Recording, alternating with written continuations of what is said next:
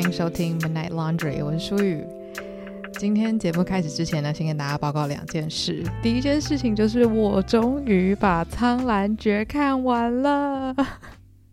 虽然没有人问，但是想要跟大家报告一下，就是这部剧在我心中应该会占一个蛮重要的位置。其实也不是说因为它让人多中毒，而是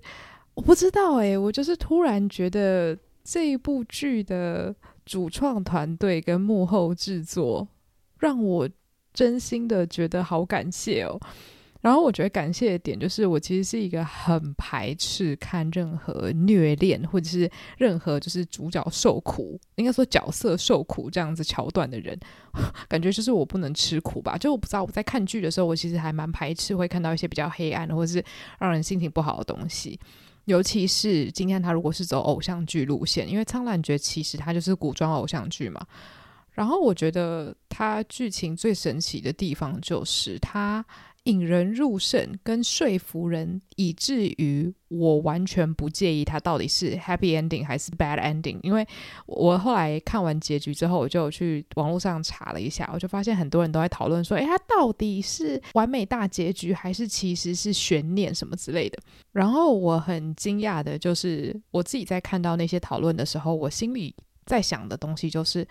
诶，其实我不介意它到底就是实际上是。呃，快乐的，还是说一切可能都是存在于幻想之中，是大家就是粉丝们自己去脑补是快乐结局这样，我就很惊讶，因为我本身就是那种好像没办法承受任何的虐嘛，可是因为这部剧它的故事线或是它的情爱讲得很饱满，以至于我会有一种好，不管怎么样，它是一个很美好的故事，然后角色们都因此成长了很多，就是 居然可以让我。有有这样子的感受，就是他不只是小情小爱，就是啊，我爱你，你爱我，然后抱在一起，我们永不分离。然后如果分离了，这就是难过。这个故事居然会让我觉得说，因为爱，每个人都变得更好了。其实这也就是《苍兰诀》这部剧想要传达的一个核心价值啦，就是他一直在探讨什么是爱嘛。然后我觉得他探讨的是蛮成功的，就是他成功在家国大义跟小情小爱之间做了一个最完美的平衡跟诠释。就是其实人虽然他讲的是仙啦，但是啊，这种玄幻剧实际上在讲的就是人间会有的这种七情六欲嘛。就是说你好像很难讲。哦，我只在乎小情小爱，我不在乎家国大义，因为家国大义可能包含了你家人，或是你对你自己的期望，或是你的责任感之类的。所以，如果你特别倾向某一边，当然看了不过瘾，你也会觉得好像不是这么贴近人性。那我觉得这一部它就是把这些情绪讲得还蛮完整，也让人很可以共感。对，总之。我自己是还蛮满意的，除了就是最后一集，我觉得有一点点小拖沓，就是可以更早一点点结束。但除此之外，其实我真的觉得很感恩。然后结局其实我也觉得很有意思，因为就让大家很多讨论啦。那当然也是会让大家觉得遗憾，可是我觉得留有遗憾其实是最完美的一种结局嘛，就让大家欲罢不能嘛，拥有幻想空间嘛，这就是故事的有趣之处。对，总之，呃，之前就已经有推荐过这部剧了呢。如果有任何朋友没有看过，然后对玄幻剧是有点兴趣的话，我觉得真的很推荐，因为还蛮多就是不爱看就是中国古偶的人都说这部剧真的很不错，所以我觉得是可以试试看的。反正如果不喜欢的话，可以赶快就 换下一部嘛，也也没有什么损失。对，然后第二个要跟大家分享的小事情就是前阵子我去剪头发，然后。我其实是一个很不喜欢去发廊的人，那这件事情其实是我自己的一个心魔吗？其实也不是心魔，就是我每次去剪头发的时候都会很紧张，因为其实剪头发你是要给人家服务嘛，就是例如说人家会帮你洗头啊，然后你要去跟设计师沟通说你想要什么样子的造型啊，然后。我不知道我有没有在之前的节目中分享过，反正我以前就是连打电话给陌生人，或是打电话去定位，我都会很紧张的那种人，所以去剪头发对我来说也是啊，就是会很焦虑这样。虽然就是实际上在跟设计师沟通的时候，我可能看起来就是非常正常，可是我就是会很紧张，想说，诶，我会不会提出了一个很奇怪的要求，或是我会不会准备的图片很奇怪，或是会不会讲出来设计师觉得啊，这什么怪发型。或者是在洗头的时候，我会不会肩颈太僵硬？这些都是 会让我很紧张的点。我相信一定有人可以懂。那偏偏呢，我又是一个很喜欢换造型的人。我之前都有跟我朋友开玩笑说，我完全可以当一个发型图鉴的。我大概就差平头跟光头没有剪过，其他都剪过了。我细数一下的话，我我有留过及肩长发。然后有剪过那种，就是不知道大家有没有看过一部国片叫《爱》，就是郭采洁里面的那种超短发哦。我有一阵子好喜欢那种短发，然后也有像现在蛮流行，就是那种耳下剪嘛，不知道。是不是这个名词？反正就是各式各样的短发我都剪过，然后我也就是剪过包脖头啊，我现在也是包脖头，然后大学的时候也很喜欢剪包脖头，然后也有那种没有刘海的短发啊，或者是那个穆勒头啊。我有一阵子非常喜欢穆勒头，因为我就是很喜欢中性的发型嘛，然后穆勒头常常会出现在一些帅哥的脸上，然后我就是帅哥的照片看久了，看一看就觉得哇，好想要那个发型啊，所以后来我就去剪了。然后说真的，我非常非常喜欢穆勒头，因为我觉得穆勒头就是一个你就是可甜可盐嘛，就是你要什么样的造型，它都可以很好的去搭配。可是呢，穆勒头有一个问题，就是嗯，大家如果不知道穆勒头的话，应该要打狼牙剪，因为穆勒头的话是英文，就是叫 mullet，然后直接翻译过来。可是如果我要跟发型师讲的话，大家可以去搜寻狼牙剪，然后就会看到很多就是很好看的照片这样子。然后总之就是穆勒头它长长的时候。你的头发就是会变得很奇怪，因为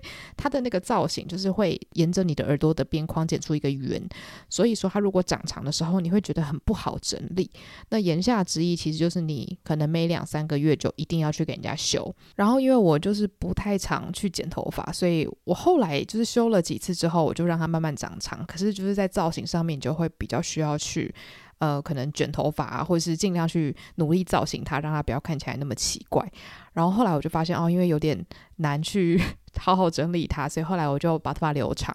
然后留长了之后，又开始觉得很烦躁，因为 洗头跟吹头发真的太烦了。后来我又剪回短发。然后去剪头发的时候，我的发型师是一个非常漂亮又细心的。就是发型师，他真的非常非常会剪。然后他之前我要去剪那个狼牙剪的时候，他就讲说：“哎，你这个人感觉是一个没有办法，就是忍受一直维持同样一个造型。”哎，然后我说：“对啊，就是你说的真的是没错。”然后因为我每次就可能跟他讲说：“我要留长，请帮我剪一个什么好留长的层次。”然后大概三个月之后，就会跟他说：“帮我全部剪短。”然后 这一次我跑去找他剪短发的时候，他剪到最后，他就忍不住说。哎，你你要留长这件事情，我看是不可能的啦。我说对，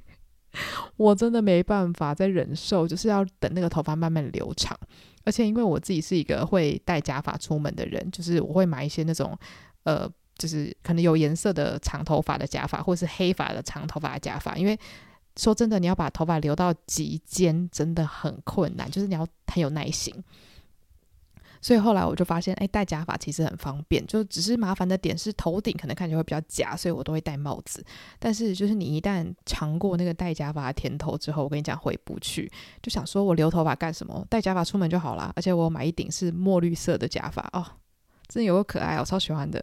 但是戴假发就是会比较闷热，所以后来我的发型师是跟我讲说，其实你也可以考虑一下买那个真发做成的发片，然后夹。好几层这样子，然后后来我查了一下，如果我要夹出就是看起来比较认真分量的头发的话，大概要花三千多块。然后我就觉得自己真的好荒谬，就是你现在去花钱剪了短头发，然后你再花钱去买头发要夹回来，就是 因为我就是很想要。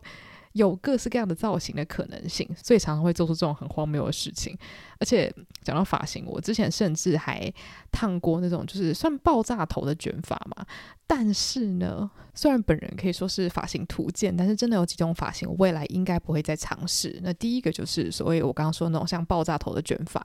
原因是因为我本身的发性真的太直了，就是我本。本身长出来的头发非常的直，所以当我烫那种超级爆炸大卷，然后我的头发一长出来，那个就非常的荒谬，就是那个根部超直，然后外面超卷。虽然就是你造型下来是会很可爱，可是就是你要很花心思一直去照顾它。然后我之前也有染过，就是枕头宝蓝色，虽然就是染完的当下也觉得好爽，就是哇，我跟我的偶像拥有同款发色。可是事后照顾的时候真的是好累，因为你每洗一次头。就是头发的颜色就会掉一波，然后你要去买那个补色的洗发精跟护色的洗发精。可是你不管怎么补，不管怎么护，都没有办法回到你刚染完那一天那个很饱和的色彩。可是偏偏我就是最喜欢那个时候的样子，所以就会觉得好像一直无力回天。就是有点回天乏术的感觉，然后当我的头发真的长出来的时候，那个断层又会让你觉得说啊，好可惜这样子。所以后来我就觉得哇，戴假发还是一劳永逸啦。所以以上就是很多很细琐跟发型有关的资讯分享给大家，可能大家也不太需要啦。好。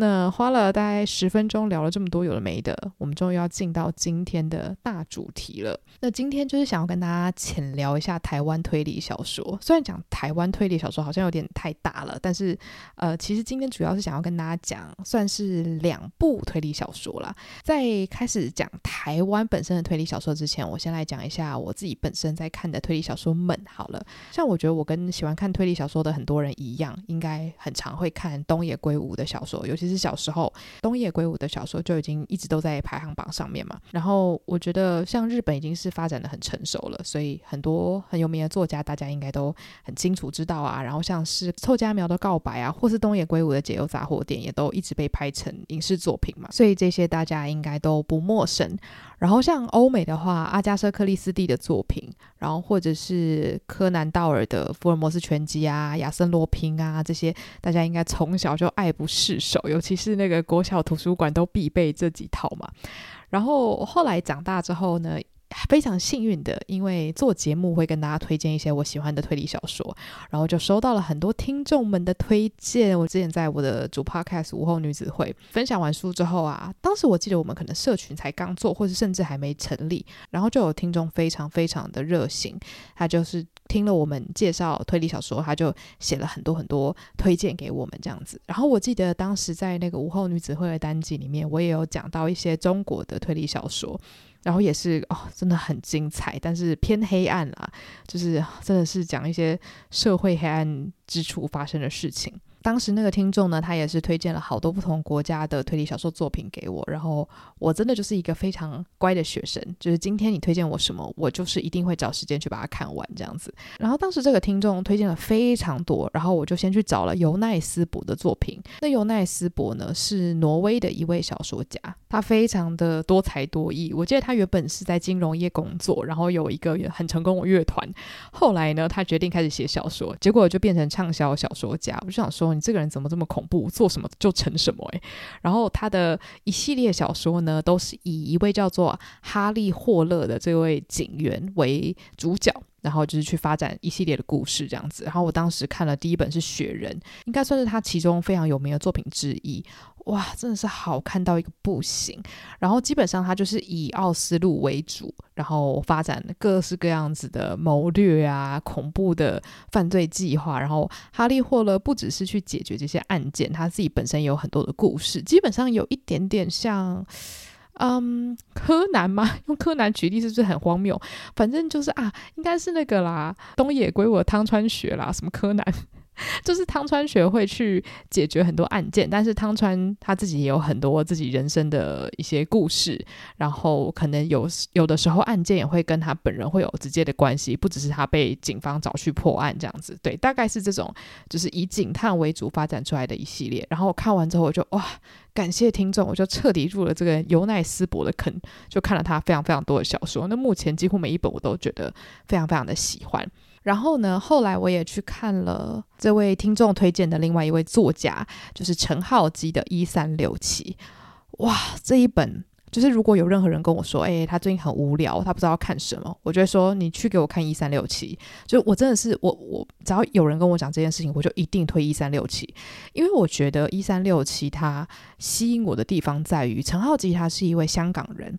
那他写的故事呢，当然就是以香港为主。那当然，他有些故事不会让你觉得说，哦，他是很认真去描绘香港。有的时候，他就是描绘角色啦，就是呃，看他故事的不同需求。但是，因为一三六七，他在讲的是一九六七到二零一三年之间香港的演变，然后搭配不同角色经历到的事情，所以他其实有点像是短篇、短篇、短篇，然后时代慢慢倒叙，然后最后其实会串起来。就是他的短篇其实是各自有一点牵连的，读到最后的。时候，你会倒抽一口气的那种，想说原来有这样子的大蓝图哦，下跪这样。对，然后我在看这本书的时候，我觉得很有趣，是因为它是用中文创作，可是它讲述的社会背景，它讲述的香港街景，其实对我来说是很陌生的。虽然我去过香港非常多次，可是我对于香港的很多大街小巷或是路名啊什么的，没有那么了解，所以你会觉得很有趣。你会想说啊，好多地方都是我有一点印象，可是我又不太确定，所以你会很像是。用他的眼睛去看香港在不同时期的样貌，同时去认识这个故事里面的警方，然后这些警察他们发生了什么事情，他们曾经经历到了什么样的事情，然后同时它本身又是一个很精彩的故事。我就是因为看了一三六七之后，彻底的爱上陈浩基的说故事的文笔，所以我就疯狂的去看他一大堆的小说，像是那个遗忘刑警。然后王内人、山羊獰笑那刹那，还有蒂欧根尼变奏曲，以及最后是他跟另外一位推理小说作家宠物先生合写的一本叫《STEP》，就是 Step 这本书。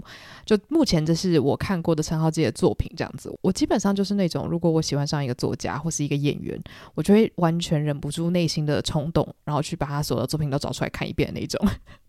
就是比较比较疯狂粉丝这样，虽然他还有很多本我还没有看，但是我非常兴奋，因为我觉得他算是蛮高产的作家，而且几乎他的每一本书，当然我有喜好之分，可是每一本书我看的时候都觉得很精彩，就他故事的编排都会让我觉得很享受，然后常常被惊艳到这样子。但是一三六七依然是我。第一本一定会推荐的作品。对，那其实我在看陈浩基的作品的时候，我着实觉得自己的视野被打开了。因为我在看他的作品的时候，我就突然惊觉到，说自己几乎没有什么在看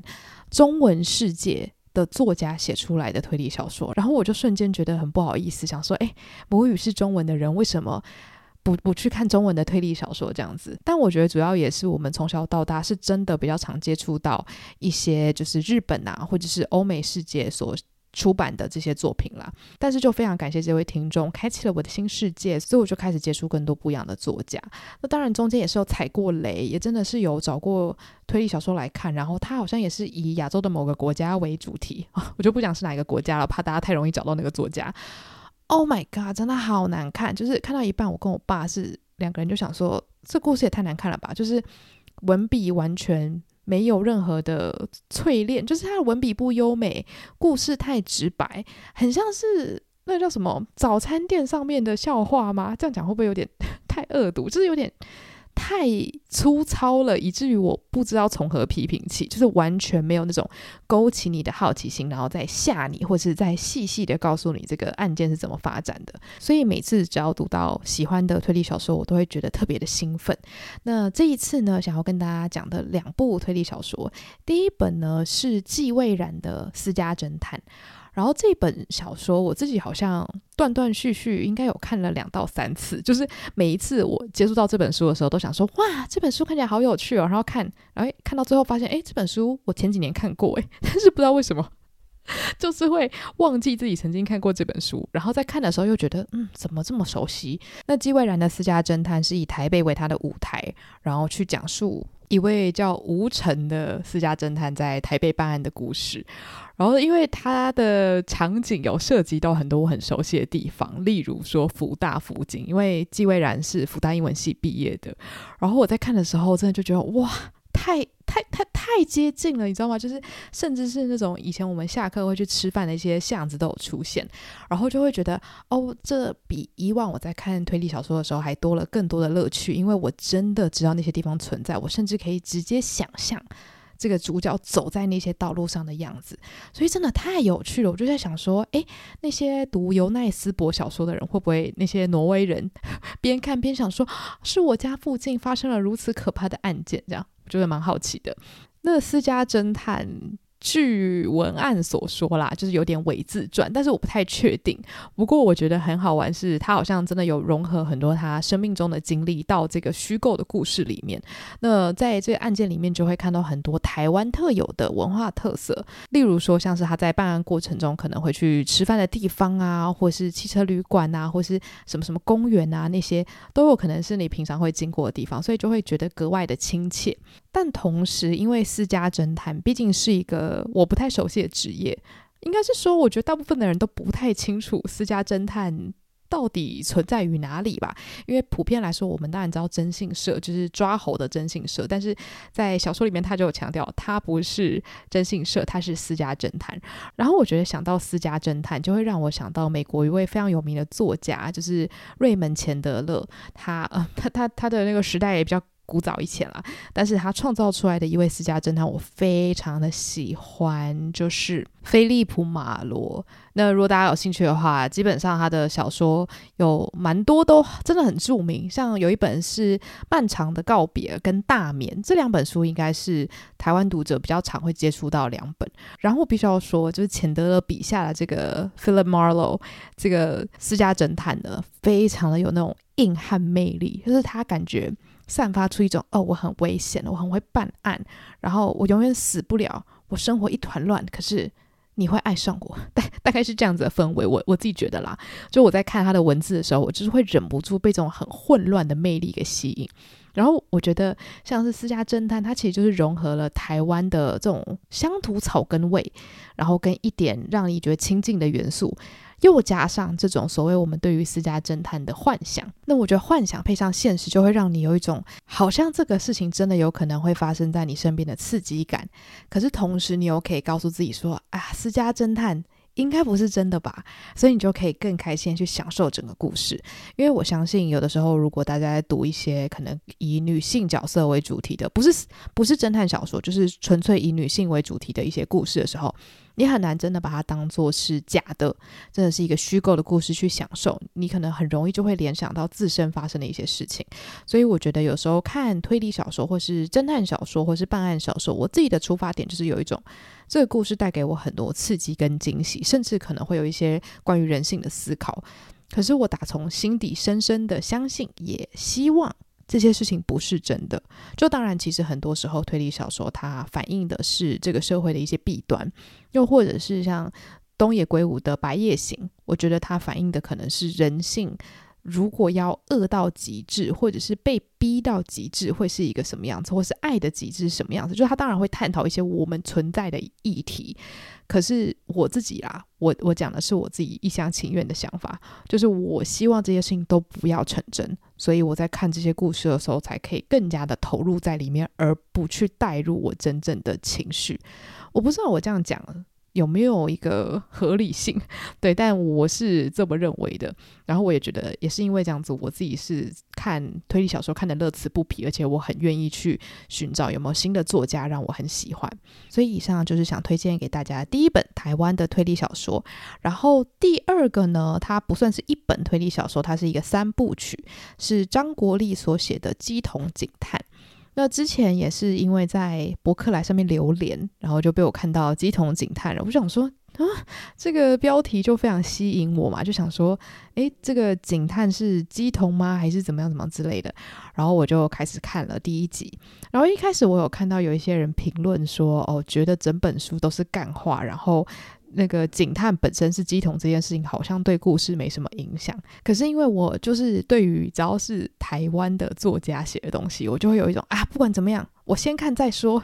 就是有一种呃比较亲近的感觉吧，就很愿意先看看有没有办法找到一些让我喜欢的点，这样子。然后我在看《鸡同警探》的时候，的确，我觉得里面的干话非常多。然后里面基本上它的故事设定呢，是有一位叫做罗植的男主角，那个“植”是金直的“直”，就是那个 二十四节气里面的那个“直”。但是因为他那个名字里面有一个就是“悔部”嘛，就是那个虫的那个“悔部”，所以大家都叫他小虫，因为觉得那个字。就是比较复杂。然后这位小虫呢，他就是小时候曾经是鸡童，但是因为某些原因，后来他不当鸡童了，他就去警校，然后最后变成一位警察。可是因为他的长官们啊都知道他曾经当过鸡童，所以就常常可能会就是叫他使用一下他的超能力啊，或什么的，或是一直开他玩笑。那像是在这本书里面常出现的一些警官啊，然后或者是法医啊，他们就是很喜欢干话连篇，因为他们就大概是那种台湾中年男子。可是我必须要说，他们讲的干话，一开始你可能会觉得说，这些这些臭老头到底干嘛？哎，你看久真的会看出一番意思，就是。我觉得张国立的角色塑造还真的蛮有一套的，你会越看越觉得这群人虽然满口干话，可是却不失哲理，而且好像还有那么一点。趣味存在，因为他们彼此其实是虽然每天在那边打屁互骂，可是一起办案总是会有一些革命情感跟很了解彼此的雷点，然后或者是他们的痛点在哪里这样子，所以我就越看越上瘾，以至于我看到第三部曲的时候，我甚至想说啊，怎么不多讲点干话？你们的干话好好笑这样，所以。其实我觉得，就是像这种以某一个角色为主的这种可能三部曲，或是长期发展下去的系列，很重要的一件事情就是，这些角色他不一定要非常有能力，可是他一定要在某种程度上讨人喜欢，或者是让你想要听他说话。对，所以我我自己是还蛮快就爱上这些角色的，甚至会觉得他们有一些潜藏的反差萌存在。那基本上《乩童警探》这三部曲呢，处理的是完全不一样的案件。那第一本叫做《偏心的死刑犯》。然后第二本叫做《双重谋杀》，第三本叫《死亡的深度》。而我觉得它的标题都下得蛮有趣的，基本上它都会用一个很离奇的概念去包装它的谋杀案，所以它会一直让你到几乎是书本的最后才恍然大悟说，原来你标题说的是这个啊！除了第一集，因为我觉得第一集算是蛮早就点题，但是我觉得它真的还蛮厉害，就是它三本都可以把事情藏得很深，然后让你在蛮晚的时候才真的搞清楚发生什么事情这样子。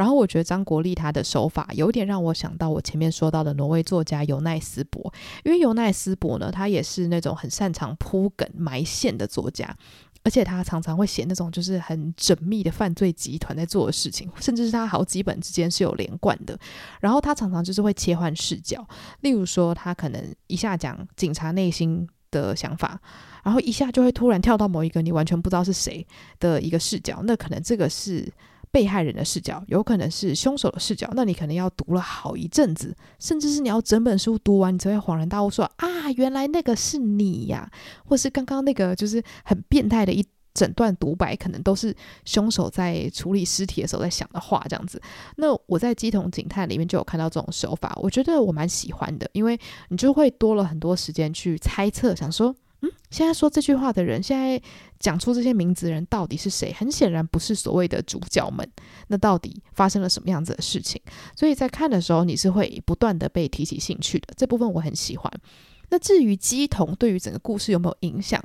我觉得其实是有的啦，因为他其实讲了很多，就是关于宗教，就是因为男主角本身是前乩童的身份，所以他对于台湾的民间信仰是非常了解，但是又有一点点抗拒的状态。所以其实，在每一本书里面，都大概会有一些些地方是可以让他去不得不面对到他跟他的前乩童身份的一些羁绊，这样子。然后其实也跟他的家庭背景有一些关系。然后他跟他。呃，同事之间的相处其实也会延续到每一本的故事里面，所以以至于我在看到第三集的时候，我自己本身对于故事的发展就多多少少有一些期待，也会让我想到我在看那个《欢迎光临梦境百货》，就是因为我在看第一集的时候已经有站 CP 了，这样，然后就会在第二集的时候很期待可以看到某一些人物的发展。不好意思，今天一直提到别本书，但对，就是我觉得。会让人看了很有兴趣的书，基本上都会有一些很共通的点啦。尤其是像这种几部曲、几部曲的话，你一定要让大家觉得说啊，好希望可以在下一本书看到谁跟谁怎么样怎么样，或是啊，好希望下一本书这个人还会继续存在讲干话。那我觉得《乩童警探》就做到这种，就是把大家想看的角色带回来。那一样，因为它是发生在台湾，所以其实基本上就是会有很多呃台湾的庙宇啊，或者是台湾的。警察局办案的内部内容啊什么的，虽然我也不是警察，我对就是警政系统一点都不了解，但是就是在看的时候会觉得格外的亲切，那甚至可能也会有一些跟疫情期间有关的故事出现，因为它最后一本其实是二零二一年出版的，很近期，所以就会提到一些关于防疫的事情这样子。那我觉得，当然这部分在读的时候就会觉得格外的贴近现实，尤其是他第三集甚至提到了一大堆我平常生活就会经过的地方，所以又更扣回我刚刚说的，就是我喜欢看。侦探小说，但是我由衷的希望这些都不是真的。如果是真的，真的就挫赛了，好不好？对，所以我在看《乩童警探》的时候，是觉得，哎，真的还蛮值得推荐给大家的。虽然我觉得里面有蛮多可能比较血腥或是跟性暴力相关的东西，所以如果各位是容易被触及比较负面情绪的话，那这部分要帮我注意一下，因为里面的犯罪，说真的，就是都还。啊，让人蛮不舒服的啦，对，所以就是如果你是还算可以承受这种所谓虚拟案件的话，那我个人是觉得可以一看的。然后我个人也对于乩童警探的男主角选角一事非常的有想要贡献的地方。虽然我完全不知道乩童警探有没有被买那个影视版权啦，我希望有好吗？因为我觉得这个故事真的是蛮精彩的。然后罗直这个角色啊，我个人觉得非常适合陈浩森。我原本。在看的时候，我想的是张孝全，可是我越看越想说，哎，不对，因为这个罗直这个角色，他虽然不是真的超爆菜的菜鸟，可是他毕竟还算是呃初入警界没有太久，所以我觉得找张孝全可能有一点年纪上好像不太 match，我觉得找陈浩森刚刚好。所以如果有任何选角的那个团队有在听的话，可以找陈浩森哦。如果是陈浩森来演的话，一定超好看，好不好？我要疯掉。对，所以就很鸡婆的也帮大家选了一下角色。那我其实也很好奇，有没有人看过这一系列的小说？然后我也很希望，就是如果你也是爱好推理小说的人，我们就可以一起来开发台湾好看的推理小说。因为其实有一些小说是你看完你觉得，诶，很有台湾味，案件也不错，可是好像你推荐给爱看推理小说的人，他们可能会觉得不够味，或是好像那个。嗯，不够重磅，让他们没有那种过瘾的感觉。所以说，如果各位你有看过好看的台湾推理小说，很想推荐给我的话，请不要迟疑，立刻私讯我，好吗？那或者是不用台湾，就是各式各样的推理小说，如果你觉得有很精彩的，你觉得我不看我真的会后悔一辈子的话，请立刻到 IG 私讯我你的私藏清单，我会非常感谢你的，而且我一定会去看的哦。对，我是一个非常乖的学生，就是我非常开心，就是有人会愿意推荐书给我，所以我一定都会把大家推荐给我的书单谨记在心。那今天的推荐差不多就到这里告一个段落了，就是东扯西谈的聊了很多不同的东西，希望大家都觉得还算是有趣啦。那我的 IG 账号是 Andrea Lin 八五一一，那所有的资讯都可以在下方资讯栏找到，然后有提到的书我也会都放在资讯栏，如果我有遗漏的话，也欢迎提醒我。那我的主 podcast 是午后女子会，然后我也会把我在午后女子会聊侦探小说的那一集放在下面，大家如果有兴趣的话，可以直接去听那一集，提到了还蛮多部的，因为我之前真的有一阵子疯狂的看了超多。对，那就感谢大家今天的收听啦，我们下一集再见喽，拜拜。